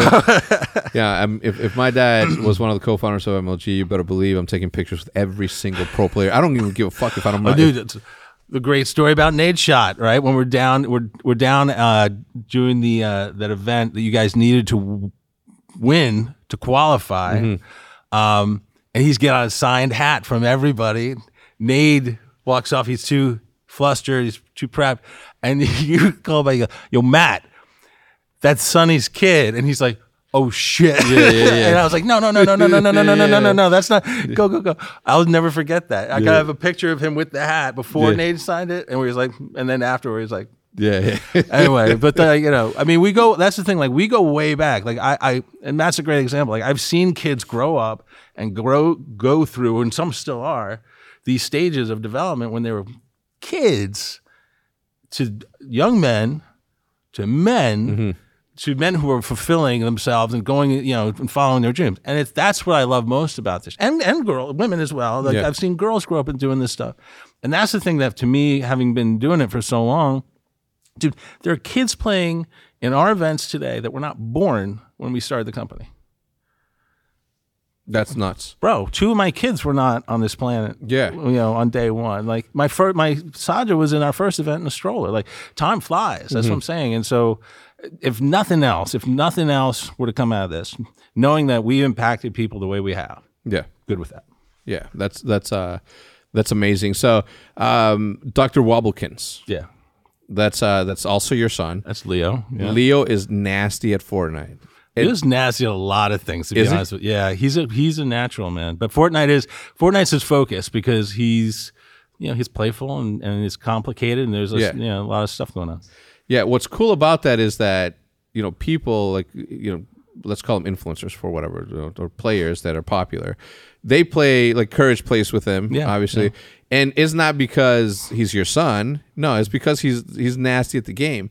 Where you could have you could easily hit up you know Tyler and be mm. like, "Yo, play with my son," and Tyler's gonna be like, "Yeah, of- of course, Sonny." You know, it, it's what what what uh what goes through your head in, in not using your influence in in your son's life in in situations where you can give him anything that he wants essentially Well, I mean, I have, you know, I've reached out to some folks. Tyler did play with him, but off stream, and that was Mm-hmm. yeah. before. That was at the very beginning of Tyler blowing up Mm-hmm. with, with Fortnite.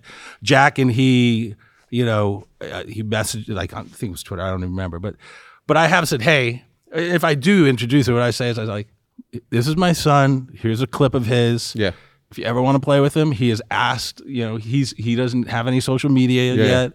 You know, how old is he uh, he's 11 now, Mm-hmm. right? Uh, 11, 12, yeah, 11. Uh, now he has social media, but I monitor it. yeah yeah Um, but I don't, I don't, I always tell people it's not a pressure thing. Yeah. Right.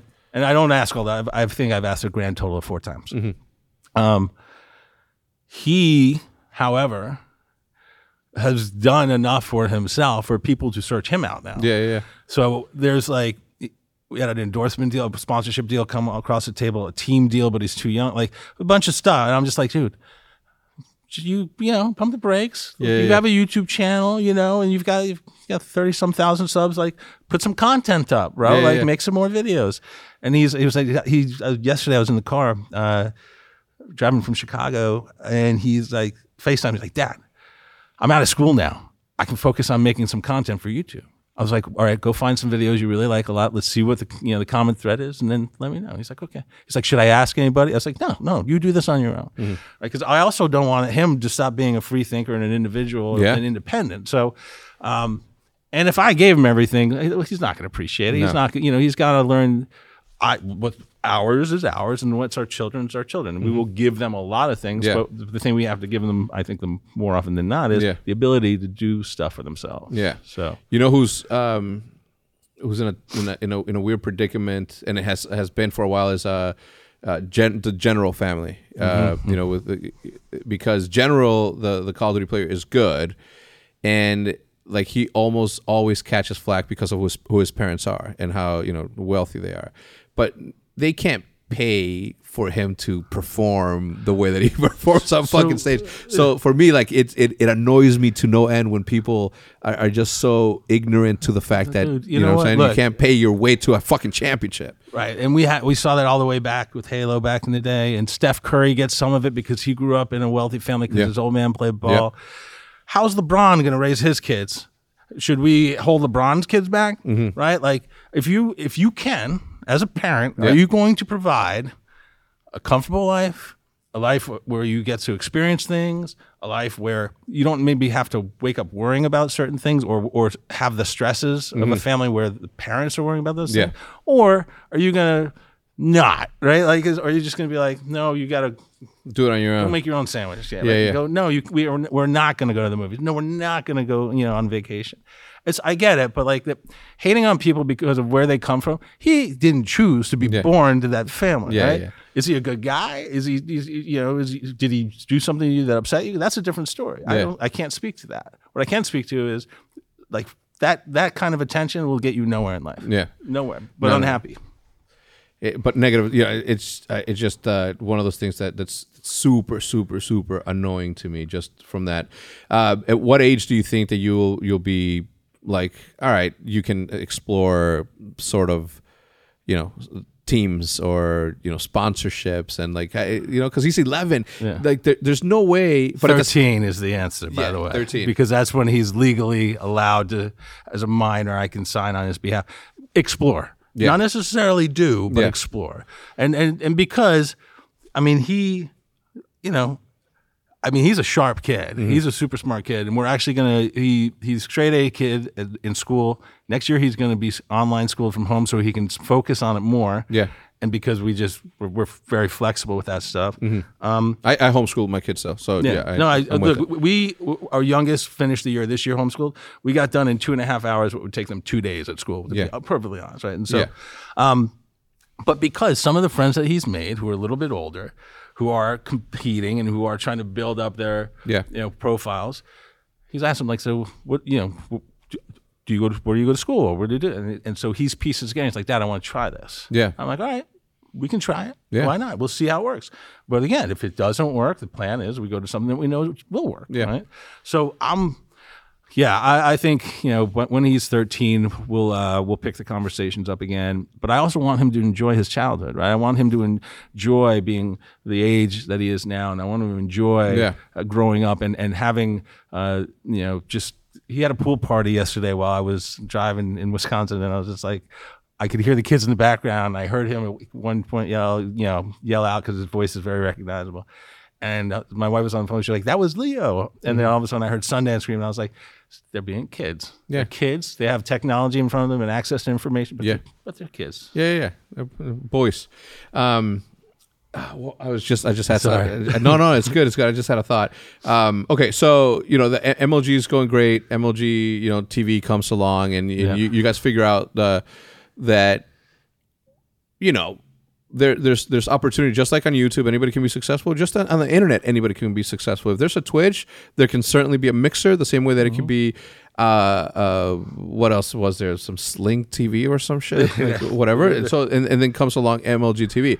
Um, you know, some people were like, well, you know, why don't they just use, you know, Twitch, right? Right. The- when the question should have been like, why wouldn't they try to do what Twitch did? If if if if I at the beginning said, well, why would I start a team if if uh, Team EnVyUs already exists? Why don't I just move my players there? Why, you know, like that that competition is good in all aspects. Period. It, it, it if if FaZe wouldn't have climbed the ranks the way that it did during Modern Warfare 2 to we would have never I would have never mentally evolved into saying, all right, we're getting our asses kicked on on on sniper montages. They're they're fresher.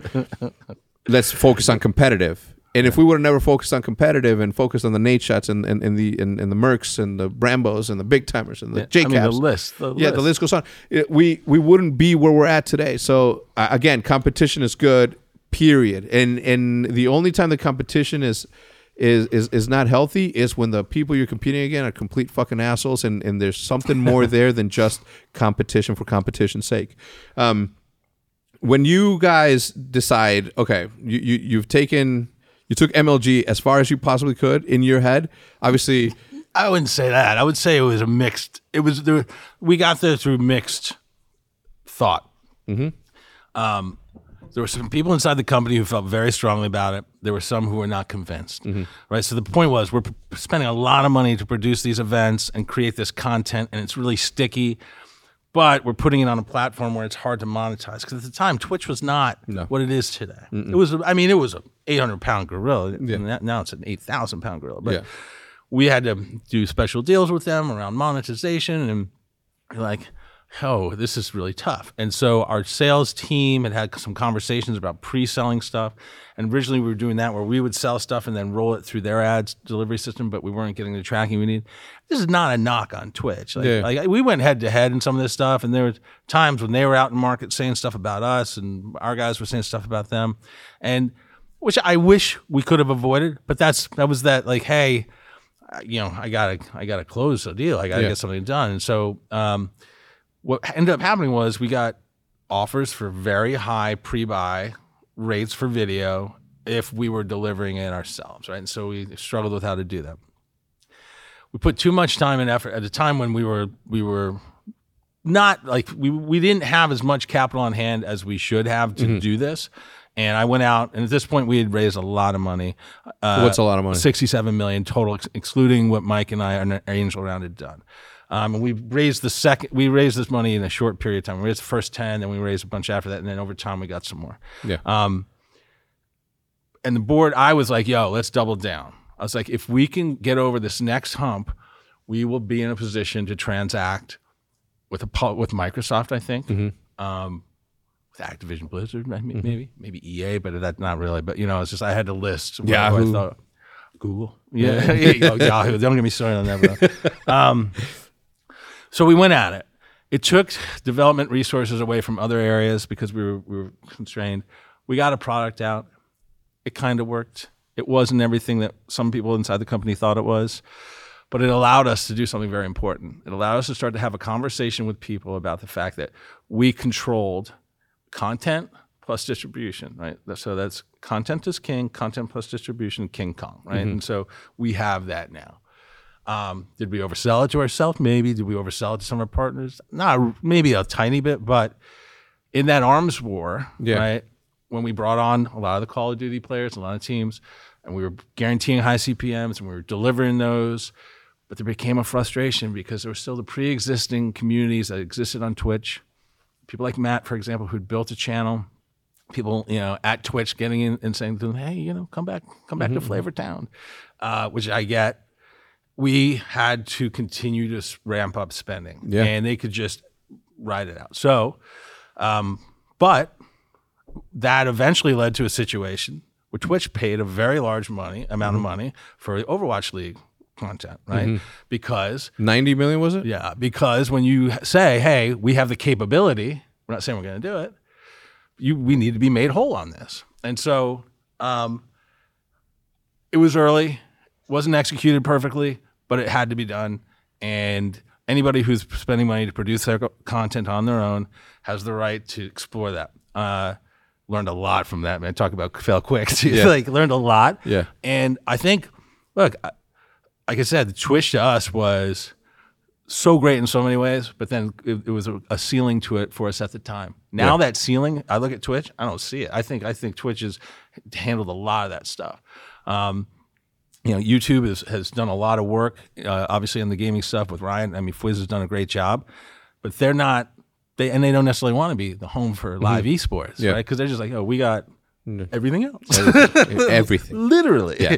When, when you when you think when you have you have you seen those graphs where you're like this is the this is the this is Earth, this is the sun, this is you know star, so then, then this is the other star, and this is the other. Star. That's the that's the way I look at like the current uh, the ecosystem that is gaming. Right? You have you have uh you know. Mixer and then you have Twitch and then you have like YouTube, which is Yeah. a big, like the biggest. thing. So it to me, it's like again, there there's so much room. I mean, look at how successful Twitch is even though they're not the biggest gaming platform for video or uh, live or on demand. I mean, I don't think they they do kind of on demand, right? Like there's a They do some on demand, but it's not their it's not it's not their, Their focus. core, yeah. You know, it's not their focus. Uh, look, they'll evolve over time. I don't think that's a finished product. It Mm-hmm. can't be. But um you know, th- they Justin TV pivoted to Twitch, own it. Uh, League of Legends comes along, boom, right? Uh our events, ESL, uh, IPL, all competing, throwing these huge events. So you have appointment viewing, boom. Yeah. Uh, fast forward to Fortnite, boom. They ri- can ride the wave of any big Yeah. hit. Anything Yeah, yeah. that comes out that's a cultural phenomenon, they're Yeah. set up to do like. Now they've pivoted back where they've got a lot of the stuff that you used to see on Justin TV there. But the difference is, is that it's, a massive live business and talk they, and they can stuff. actually monitor it. Yeah. you know, better than they could back in the day. So I, I, I think it's fascinating to see. Gaming was the hook Yeah. And then it took them out of this generalist thing, and now now they're going back where they can have some of that back. YouTube, similarly, right? Music number one on YouTube, and probably will always be because like people just want to put on playlists. Gaming number two, Yeah. dude. You like, you- I say, I want to, I want to be a YouTuber. What should I do? Let Yeah. me think. Am I? Can I play music? No. Can I play video games? Yeah. Yeah. Am I semi funny? Yeah. you know, like. That's uh that that's wild. So I, I the thing about Twitch and the thing about MLG is that you know culturally, I mean, and and I like ESL, like they they do great job, but I don't ever see somebody walking around with a with an ESL hoodie the way that I see myself running around with the MLG hoodie or other people. So, so you guys did a, a really good job of sort of creating this lifestyle brand that that happened around that area, um, and it has to do very much with the early days of the of the first signed athletes to Red Bull. It has to do a lot with uh, how many cans was T squared on for Dr Pepper. Oh, 182 million. something. 182 million cans had bottle. Yeah, it was the 16 ounce individual sale bottle. So it Yeah. wasn't even the ones that you could- like. Walmart sales of Dr Pepper when he went on there like skyrocketed because they were individual. Like people would send in pictures of the conveyor belt, you know, a checkout filled with these bottles. Yeah. Barack Obama's um, inauguration. There's a picture of him adjusting his tie, and T squared's in the picture, bro. I, I yeah, it's crazy. really Yeah, that to was this day they still have those. no, this was in like Time Magazine or Newsweek or something. Like it's a stock photo you can find. I can look for it online and show you later. Uh, yeah, homie, Dr. Diet Dr. Pepper, T squared, and and Mr. Barack here. Like, Yeah, that's that's insane. Um, so again, creating creating the sort of culture of, of like coolness because of the events that you guys sort of put on. Out of every single event in the entirety of how long? 2002. So how many years is that? I- That's like- so too many years. yeah, to too many years. So it- out of all the events that you ran in the too many years, which one has been your favorite? If you were to pick one, because I'm sure they, that's mixed. So selfishly, I think X Games Aspen, side of a mountain. X Games. yeah, side of a mountain. X Games brand. Uh, I love to ski, but but but like, but dude, think about this: you're on the side of a ski mountain, and you deliver a quality event in a tent, the bottom of a ski hill, while there's crazy shit going on outside. Um, that's Adam and crew again, right? So to me, that brand, like X Games saying, "Yo, come come work with us," was I was like, "Yeah, yo." Um, Austin too hot, but but uh, Aspen for me because the fact that we pulled it off on the side of the mountain, Yeah. where there's not as much infrastructure and it's just not set up for that stuff. No. That's my favorite from a from a proud proud papa moment Yeah. my favorite event ever. Uh, the Meadowlands event after we raised the 10 million. When everybody walked in and we were filming the, the, the TV show, and we're like, and they're like, because I I finally got to do my stage design on a cocktail napkin, and it was like, wow, projector screens. Yeah. Qual- everybody's like Yeah, it was yeah. just like that to me was my favorite because I saw in the eyes of the kids who I'd gotten to know the previous year that like okay I'm I'm going in the right direction. Yeah. You know, Of course. if that makes sense. Like like I'm right on this. I don't know there's other things, but on this, we're in the right direction. Yeah, so I, I wrote it down here. X Games, and yeah, we won it back to back. Yeah, so, but, but but aside from that, it was it was, and the fun, the most fun I've ever had in in any MLG event was X Games Aspen. Um, it was the first time I ever been to Aspen. We we were all together. Right? That's right. Yeah, that's right. Yeah, we, we, were- we were all together. It was the event where Bobby Samsa and Adam Apicella almost clashed, the two biggest dudes in, in gaming history, just like because everyone was having such a good time. and uh, and I remember clearly Rishi and uh, and I were like, you know, Aspen went in Aspen, you know, get a joint, and uh, and we we pulled up to a club, and they're like, hey, do you guys can you allow to smoke in there? And then they're like, they're like, no, and I'm like, what if I buy bottle service? It's like, come on. So we went in there, bro. We had the biggest party ever, and it happened. It was it was fucked up the way it happened. Okay, I'm gonna tell you why. Because Fwiz, mm-hmm. the Fwiz that he is. So it's me, Fwiz, Lester, Adam Apicella, and that, and then we, you know, it was like twelve, and at twelve o'clock, Fwiz comes with a tray of just shots, like the asshole that he is, right? Everyone's already drunk by now, but he comes tra- and and you know he talks his he talks he talks a good game, so everybody drank, and then from there we go to this club, and it was just like the Mm. most mind blown party I've ever been to because of how cool ev- ev- it just everything was just so amazing in that sort of in in, in that spectacle that was Yeah. you know the the whole experience. Because when you go to an MLG event you're not just experiencing the tournament you know there's an after party Mm-hmm. and there's there's there's opportunities for you to go brec- to go to breakfast with your friends Yep, yep, on a yep. vacation Yeah, it's yeah. like a resort because you're at a hotel but you have an activity that, that that brought everybody together to give an excuse for you to hang out with people Yeah. and and to me that was the the experience that I've I've always loved about MLG is the tournament's nice winning the tournament's awesome but we didn't even compete at that event Yeah. No, I remember. we didn't even compete it was it was Counter Strike and it was Halo Yep. right and at the time we were I, I think I, I was talking to Reggie from uh, TSM Reggie Yeah, yeah, yeah. and and he's like are you guys gonna step into into Counter Strike and I, I remember clearly saying it's like nah man we're too busy you know sponsoring uh, UFC athletes and Yeah, putting yeah, our logo on there but in my head I'm like I'm here to see the same team you're yeah, fucking yeah. We're, we're both scouting too. So so that that was cool. He that- Reggie is, is one of the to me is is like one of the dudes that I've that I've always like like you know what he built is fucking incredible. Dude, the way he did it too. The way he did I it, mean, too. if you know the inside story and stuff, and like, Yeah. much respect, always. Yeah, yeah, yeah, always.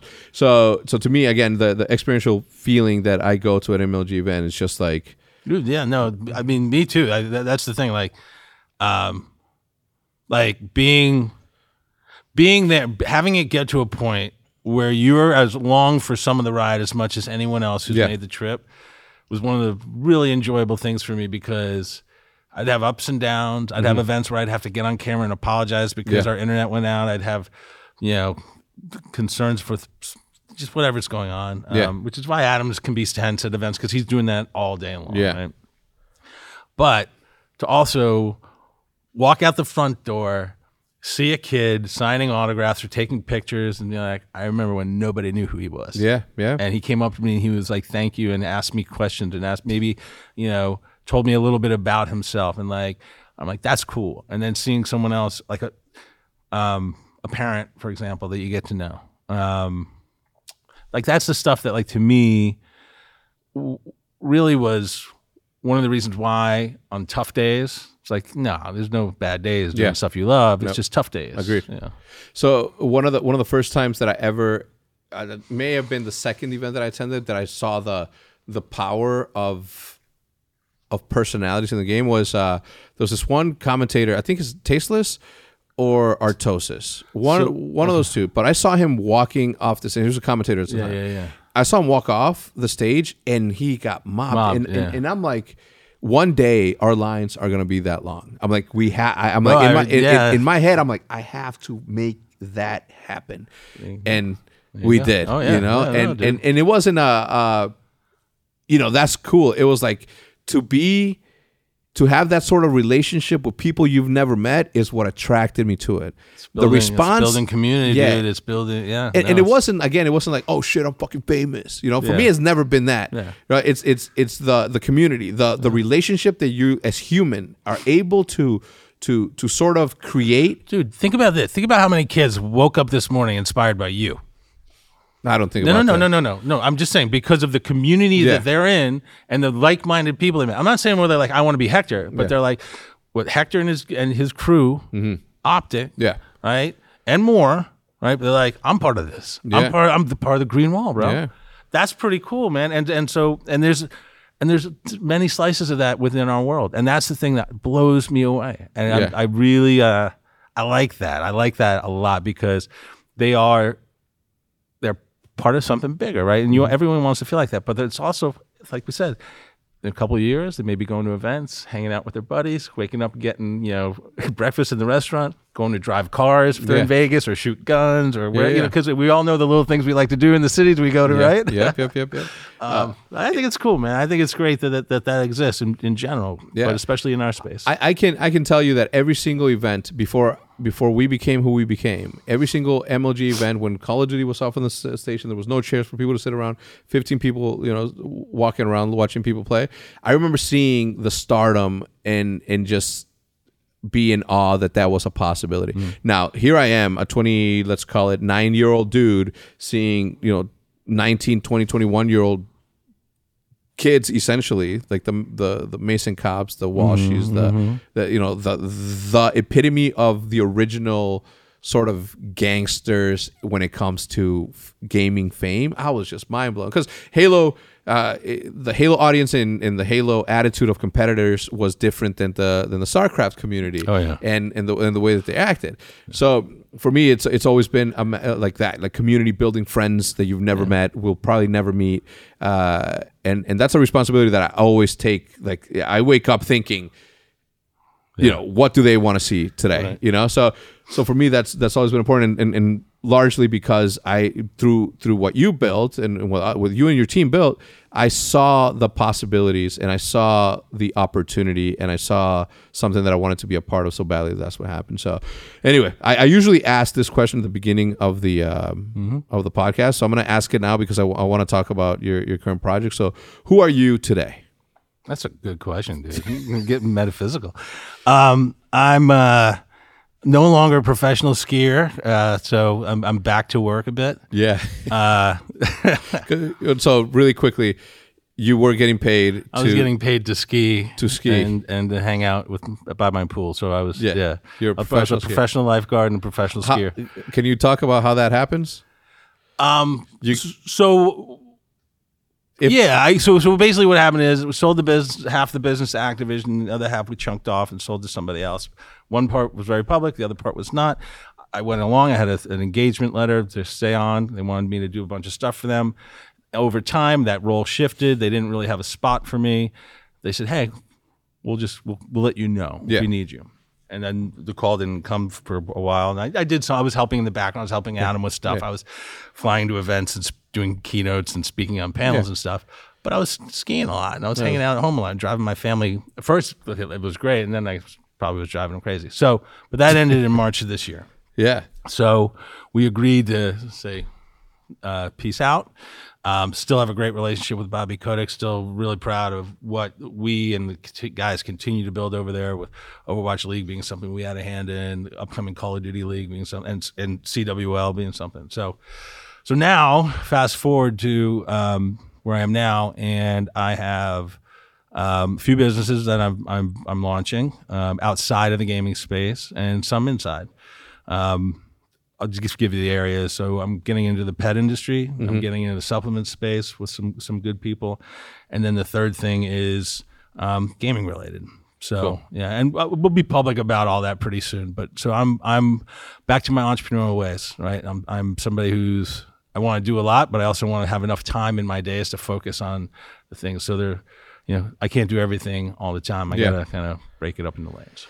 Yeah, one of the one of the things that you never stop being an entrepreneur, and you never really know that you're an entrepreneur until you try something, right? Right. And and for me, like even even now taking the, the year off that I took off, and fuck, I should have known, right? I was like, poor poor thing. But I I, I always like the, the the businesses that I'm involved in right now that I haven't been public about. Like those are things that I wanted to do for a very long time that I yeah. haven't been able to do because I've been, you know, I've been Busy, dad. Yeah, yeah. yeah. So, and then the time that came for me to be able to do those things, like I'm finally, I finally, you know, made it. I, I, I, I, uh, I did okay for myself, you know, and I consulted this deal. Like my before I sold, I consulted with every, well, my top five picks for esports business entrepreneurs. You were one of them. I read my deal through. You're like, what do you think of this deal? You fucking take it, right? It was it was unanimous across the entire. Well, I remember what, specifically what I said to you. I was like, "You have your number circle. Yeah. you're gonna get that." And you're like, "Yeah." I was like, "All right, man. man, You know." So anyway, so uh, aside Yeah. from that, you, you never really stop being an entrepreneur. You, you, you just can't. It, once you once you get out of the matrix, essentially, then you understand really what it feels like to to work with people, not work for people, and not have people work for you. First thing I told Matt when I hired him is that you're. On paper, you're my employee, but you're here to work with me. We're working on something together. I'm, I'm, I'm your boss, but only because I'm the one that pays you your shit. I'm not gonna. As long as you do your job, I'm never gonna act like a boss to you. Period. If you do your like, let's just work. And that that sort of mentality has always carried through in, in in the entirety of everything that I've done because content to me is something sacred. The attention span and the the eyeballs that I've been so blessed to receive from from the audience that I have from the green wall and and, and outside of that. That's a responsibility that I'd never take for granted or lightly. And I take that responsibility as serious as I take being a father to my daughter Yeah. and, a, and, a, and a big brother to all of my players. Um, and again, for me, that is priority number one because, and, and that's what, again, you know, you look at, and I'm not talking shit about ESL or Yeah. or anybody else, but I've never been to an ESL event or that and had like an experience where I was just like, that was a fucking dope ass event. Even when they took over uh, Halo, even when they took over Call of Duty, in the place that they put it in, I was just like, man, what when when can we get back to traveling to Anaheim? When when when can we get back to the esports traveling carnival that is what I I grew up and I and I was already an old ass man, like 29 when I started, but I grew up on that. Like I mentally and I, I and spiritually, truly, because I was really free at that point. I was no longer working for somebody. Uh, like I grew up in those in those sort of heydays uh, of that. What do you, do you? Uh, uh, obviously, you can tell me whatever, right? But uh, and I've heard your opinion, but events like MLG Anaheim will never happen again because of, or they will, but not necessarily for Call of Duty the way that they've happened before. Is that a sad thing to you? Like seeing what the, the sort of culture you created where anybody can show up. You, me, Maddie, and, and Roger can go show up and com- try to compete uh, in a Call of Duty event. And if we're good enough, we're going to get on main stage and play Scump and or Clayster or Right. whoever. Is, does that sadden you a tiny little bit? Yeah, man. I think because that aspirational component and the fact that we saw, dude, I remember when Enable was a punk little kid playing Halo, and I had to have a conversation with him and his team in the in the hallway outside the venue because of how they were communicating. Yeah. And look at him now, right? Uh, More than ten years later.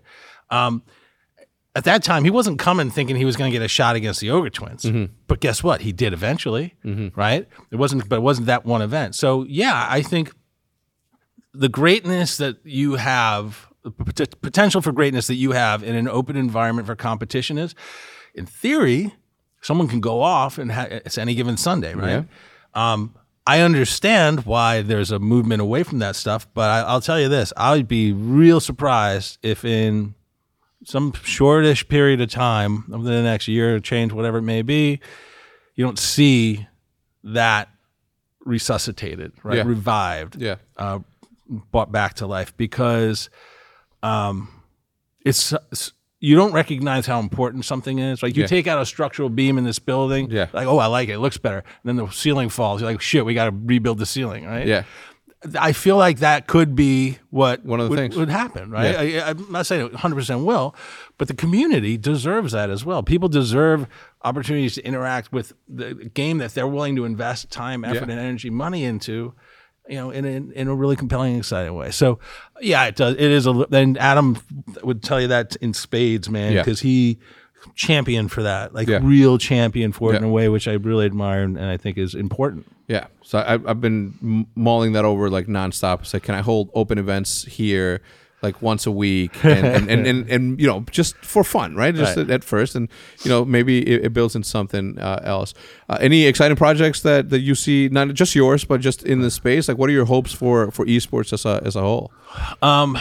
Yeah, so I, I think it's, I think that the stuff that's really exciting. Like I was meeting w- with with Hastr0 today, and he's got some stuff planned, which is fun. I was speaking to you, I was speaking to you know uh, the NYXL guys in New York. I think the exciting thing that's happening, right, and and um, the liquids of the world, and and you know, it's just I think the exciting thing is happening is people are now at a point where they've matured enough, and their businesses are at a point where they're recognizing opportunity as opposed to necessity, right? Yeah. And so uh, there's still a lot of work to be done by the leagues, all of them, not not you know, and not calling on any individual one, and by teams, Yep. in order to make sure that they are able to be successful. You can't just assume you're going to be successful. I think the teams there's a great difference in how a lot of them are operated. Mm-hmm. I think some will be stronger than others. That's the same thing with baseball, the mm-hmm. NBA, the NFL, right? Some are just better than others and Yeah. how they operate and how much revenue they create. So I'm excited about that layer in here mm-hmm. that's not sexy Yeah. getting built out. Yeah. Right. So infrastructure Yeah. picks and shovels, the things that are required for business owners, investors to come into this space and know that there's a way to get to that sustainable, healthy business because the work has been done. We, we, we've fast forwarded so far with esports in the last you know, couple years really since Overwatch League came out and like these teams became limited assets and everything's moving to structured league. Well, not but most things are moving to structured leagues. But that work hasn't been done in that middle layer. Mm-hmm. That's the thing that excites me most, and that's something I'm going to be focusing on. If if you if you look at esports and then you you put it on a scale from one to ten, one being you know the platform where it started, and ten being completion. As, as completion can be the way that sports will never be competed got completed, but in, in the scale of like you look at traditional sports, that's it right? Yeah, yeah. Unless you do what esports is doing and you sort of develop that that online, you know, sort of relationship with the fans, that's it for them. You know, that's as big as they're ever going to get. They're yeah. not going to get any bigger than that, no matter how hard they try. If anything, people are running away yeah, from, from yeah, the, so whatever. Where do you think we're we, we're at at that point? Four and a half. Four and a half. Yeah, we're not even halfway there. I agree, a hundred percent. We're not halfway there. And and the thing is, is that's not saying that everybody you know, is going to get past 5 mm-hmm. I, am not saying that either. I'm just saying that the whole thing is not even halfway there. Mm-hmm. Um, which to me is exciting as hell, dude. Same, yeah, dude. I, when you said that you have to be a little bit of a fortune teller, or, or I, I've always said that I can see the future. Right. I, everybody that I talk to and they get annoyed, but I don't give a shit. I can see the future. I know where. I this, knew you were going to get annoyed. See, I saw the future. Yeah, yeah. yeah. No, I, I know where this thing is going, which yeah, is why yeah, like the, the, the the businesses that I've been working on in, be, behind closed doors get me so excited because I just see them. You know, I see I see the need for every single one of the things that I'm creating. Right, the same dude. way that you're doing your, your thing, and the fact that I don't know. I, I don't want to get, get to know, but the fact that people don't see that is just like dude. People can't see what's, for us. Yeah, people. You know, they have blinders on. They can't see what's right here. They can't see through what's right there. They Yeah. can't, and and that's it's better for us, like you said, dude. Much Yeah. better. much much better. Uh, anyway, do, do you have anything else to say, man? I, know I just want to say it's good to time, see you, bro. Yeah. yeah. I came. Uh, I was. Uh, I told you I flew to Chicago yesterday from New York, drove to Wisconsin, back to Chicago, got delayed, came here, and I was afraid I was going to miss you. So I'm glad I made it, and thanks for having me on, dude. Yeah, bro. As Thank you so much, man. I appreciate your friendship, your mentorship, everything about you, bro. Thank Back you so you. much. Thanks, Uh, thank you again to to the sponsors. Uh, we do appreciate you showing up. Best Spoke. Uh, all the information is listed down below, as well as Zebit and you know always and forever uh, Seagate. In fact, I'm going to give you uh, a a hard drive for. I'm going to have to give you three. So you have three sons, so I'm gonna give you three Oh, um, external hard drives for you to take to the boys. That way, they don't have to, you know, Oh, store you, all their They're stuff. gonna in one appreciate that. Yeah. Uh, so yeah, thanks a lot, man. I appreciate you. Uh, Absolutely. everybody, we'll see you guys next week at the same time. Maddie, hit them with the music.